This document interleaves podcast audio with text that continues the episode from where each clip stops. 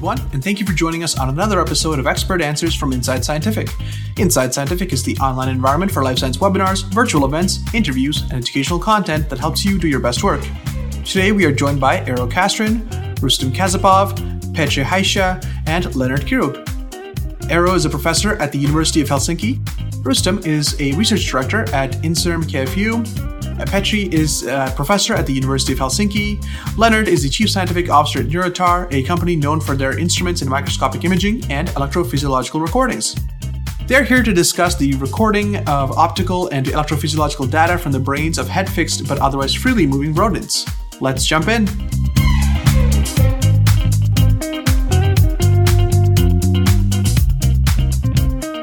We've had a couple questions come in that talk about habituation time and also the training protocol for the animal.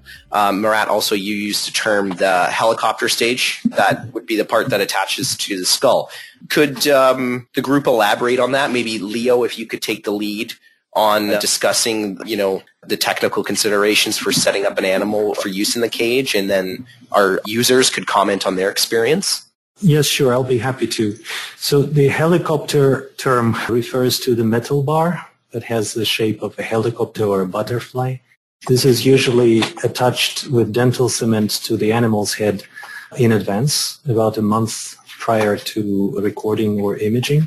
And then the habituation of the animal and training in the mobile home cage usually takes 3 to 4 days prior to imaging or electrophysiological recording. And this is extremely short compared to other head fixation devices, such as the spherical treadmill or the airlifted ball that usually takes 10 days or more, according to our experience and the experience of other users using the ball. So this is what we refer to when we say that the habituation time is short.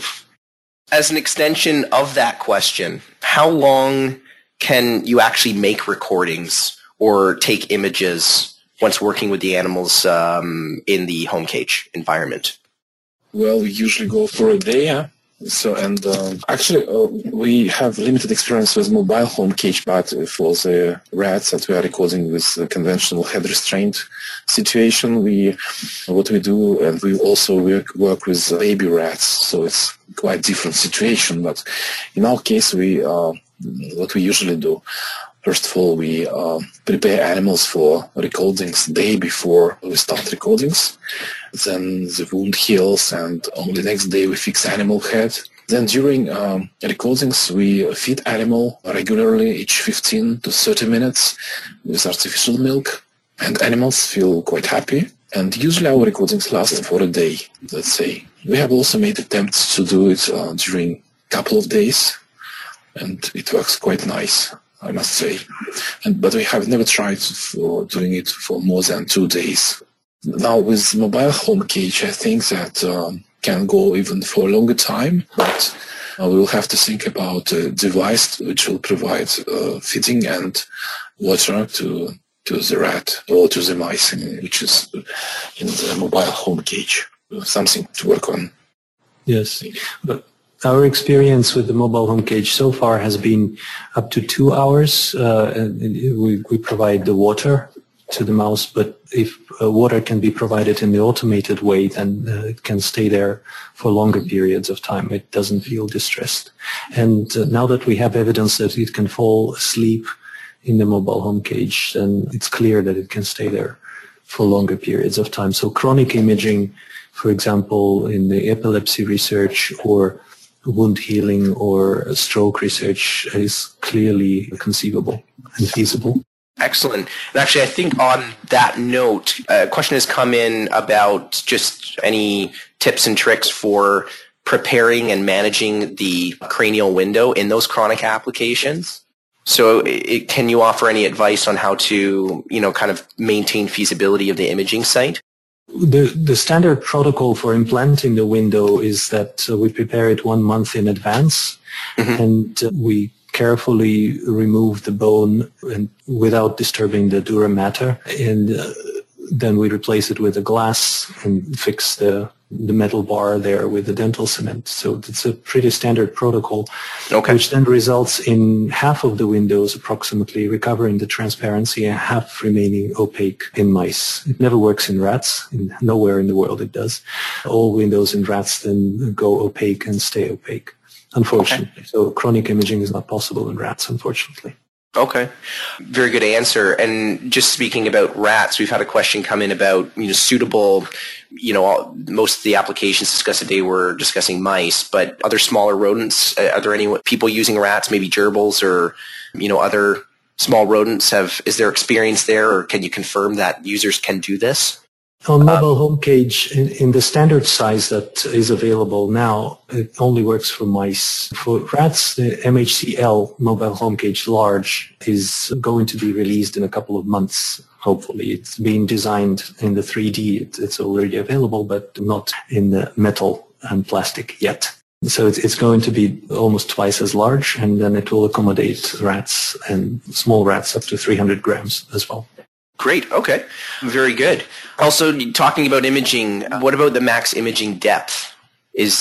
I'm not sure if this is actually dictated or relying on the home cage or just more the application itself, but we've had this question come in from a couple people.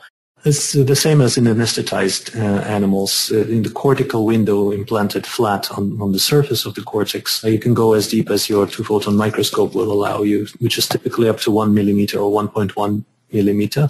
If you're using hippocampal windows with part of the cortex removed, then you can image maybe 500 microns into the hippocampus. But these are the typical depths that you can do with 2-photon microscope.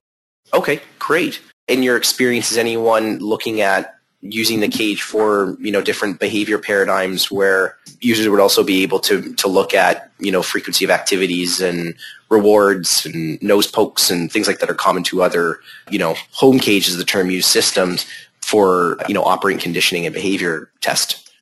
Yes, there's several groups using mobile home cage for combining behavior with imaging or with electrophysiology, and some of the proof of principle experiments shown in this Joe paper that Eero has referred to in his talk. So if you review the recording of this webinar, you have the reference to that paper. There we have the novel smell recognition paradigm, where the smell-presenting cotton swabs are attached to the cage walls, and we then record the amount of time that the animal spends next to that cotton swab. Other paradigms could be with auditory stimulation or light or, again, smell, putting novel objects into the cage. Other behavioral paradigms that people are doing, for example, putting a second mouse, non-head restrained mouse, into the cage and looking at social interaction, courtsmanship, dating, and also an opposite sex in the cage, and then vocalization related to social interaction. So all sorts of things. Mice are happily behaving in the cage, and they can be stimulated, and they can also reveal the behavioral feedback or different behavioral phenotypes in the cage, because they can move freely while the head is firmly fixed for recording or imaging. Excellent. And actually comes to a question that's fitting, and also, Leo, you mentioned this during your presentation, somewhat commenting on the confidence of that.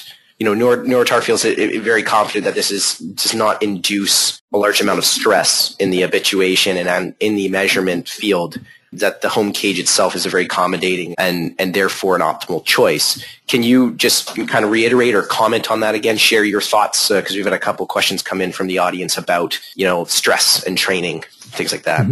Yes, so what we've looked at, I've shared the data on the sleep, which is very reassuring. Then we've looked at the weight loss during the training. There's an initial weight loss of about 6% on the first day of training, which then quickly recovers on the third and fourth day. It's a full recovery of weight of the animal. The amount of movement, all these data are in the Jove paper.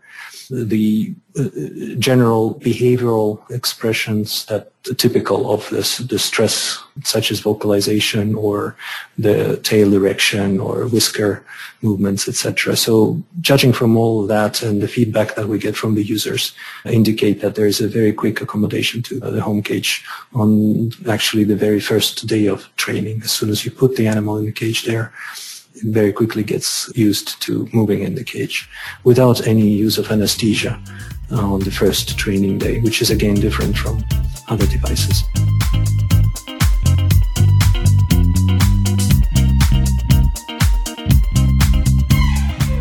We hope you enjoyed this episode of Expert Answers and that you will tune into future episodes where researchers just like you answer questions about their work and share science. For the full webinar, please see the link in the description. Don't forget to subscribe, and we'll see you next time.